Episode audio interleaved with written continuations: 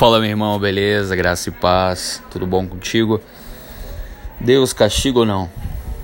Deus é só amor? A gente vê aí, não, mas Deus não castiga, Deus é amor. É, será que a gente precisa viver em pecado para confiar na hipergraça? E o que é hipergraça? Jesus sempre foi bonzinho, aquele Jesus que amou todo mundo, fez milagres. Será que ele falou da ira de Deus? O inferno existe? Não, mas o inferno não existe. Tem gente que fala isso, né? O inferno é aqui. Vamos lá, vamos para a palavra então. E quando o pastor fala assim, pastor não, quando a gente fala, nossa, mas hoje foi só cajadada. Mas é bom, querido. Então vamos para a palavra, vamos ver se Deus castiga. Hebreus capítulo 12, verso 5, porque o Senhor corrige a quem ama. Você não ouviu a palavra castigo, né? Na Almeida revisada. Então vamos para uma outra versão aqui, ó. Preste atenção, meu filho. Quando o Senhor o castiga, não desanime quando ele o repreende. Castiga. Nova Almeida também fala: castiga todo filho a quem aceita. É só a gente lembrar da figura do pai com o filho. O pai ama o filho. Por isso ele o repreende, ele o castiga. A correção, por mais que seja ruim para o filho, mas vai livrá-la da perdição. Não, a gente não pode criar um Deus segundo os nossos enganos. Aquele que, aquela mensagem que só faz amaciar o nosso ego e não nos confronta. Tem algum problema com isso então, hein? Sinta-se amado por Deus quando ele o corrige.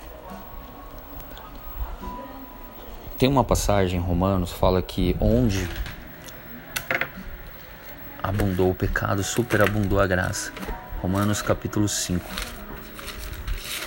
Mas a gente só olha para ela quando a gente quer pecar. Vamos um pouco mais para adiante. O apóstolo Paulo ele sacou isso aí, ó.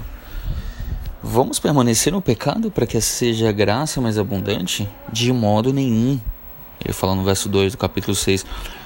Como viveremos ainda no pecado, nós os que para ele morremos? Lá no verso 12 ele fala assim: ó, Não reine, portanto, o pecado no corpo mortal de vocês, nem obedeça às paixões mundanas. Ofereça os membros do seu corpo como instrumentos de. Não ofereça como instrumentos de iniquidade, mas ofereça a Deus como instrumentos de justiça. É isso que a gente precisa.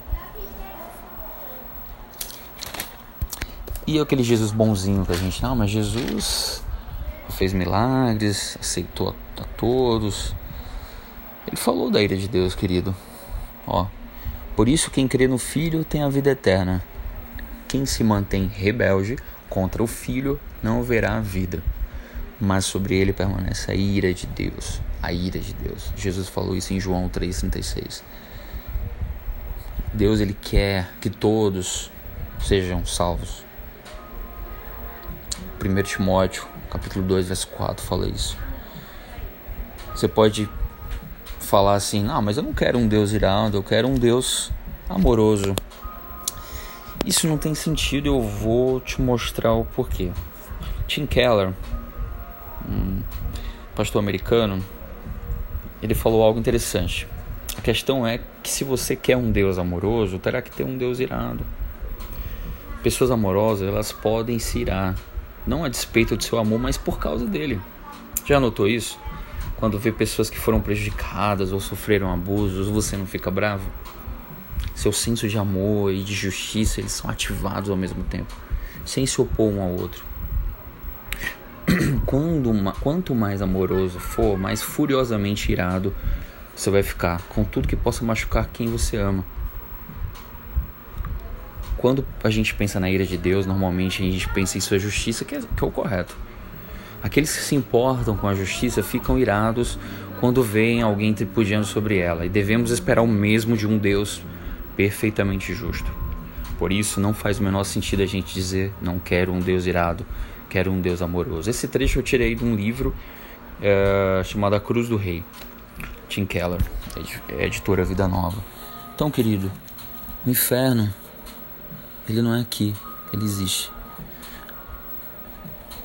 E olha só, a ira ela faz parte. Aconteceu isso comigo, num exemplo. Eu estava num, numa praça, tinha uns jardins ali, e tinha uma placa para que os donos eles recolhessem as fezes dos seus cães. Foi o que não aconteceu na minha frente. Eu vi um cachorro lá, é, ele defecou e o dono simplesmente deu de braço. Mas me deu uma raiva, uma ira tão grande. É o zelo, é o amor pela palavra, pela lei, pelo que é correto. Jesus ele se preocupou tanto com nós, ele nos amou tanto, que ele nos advertiu contra o inferno. E existe o inferno, mas não é aqui. Ele falou lá em Marcos, capítulo 9, ali nos versículos 43 a 48. Se sua mão te faz tropeçar, corte. É melhor entrar na vida mutilado do que tendo as duas mãos e ir para o inferno, onde o fogo nunca se apaga. Jesus falou do inferno, querido. Por mais que seja difícil viver aqui na terra, aqui não é o inferno.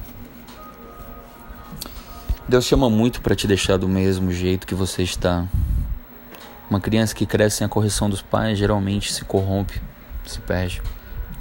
O que mais ela quer às vezes é uma correção dos seus pais. Desconfie de igrejas, ministérios, movimentos que só pregam o amor de Deus sem falar da ira e justiça de Deus. Não use a graça de Deus para pecar livremente, use-a para te capacitar, para te ensinar a viver uma vida de maneira sensata, justa e piedosa. Tito 2,12. Na justiça de Deus há a ira de Deus. O sofrimento que vem através do castigo de Deus é um megafone a um mundo surdo. C.S. Lewis falou isso. Quem ama, obedece. Que a gente possa amar o Senhor e zelar pelos seus mandamentos. Não com medo de ser jogado no inferno, mas com zelo, com amor porque o temor ao Senhor é o princípio da sabedoria. Por fim, quem são os que irão ao inferno? Vamos ler aqui Apocalipse 22, o próprio Jesus falando, verso 15.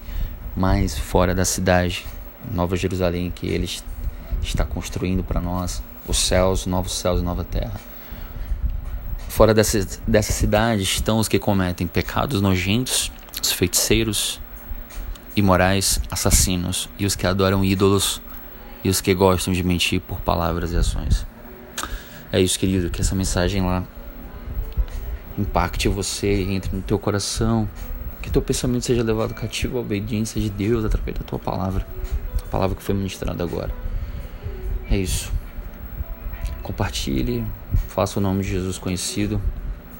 E é isso. Até a próxima. Valeu.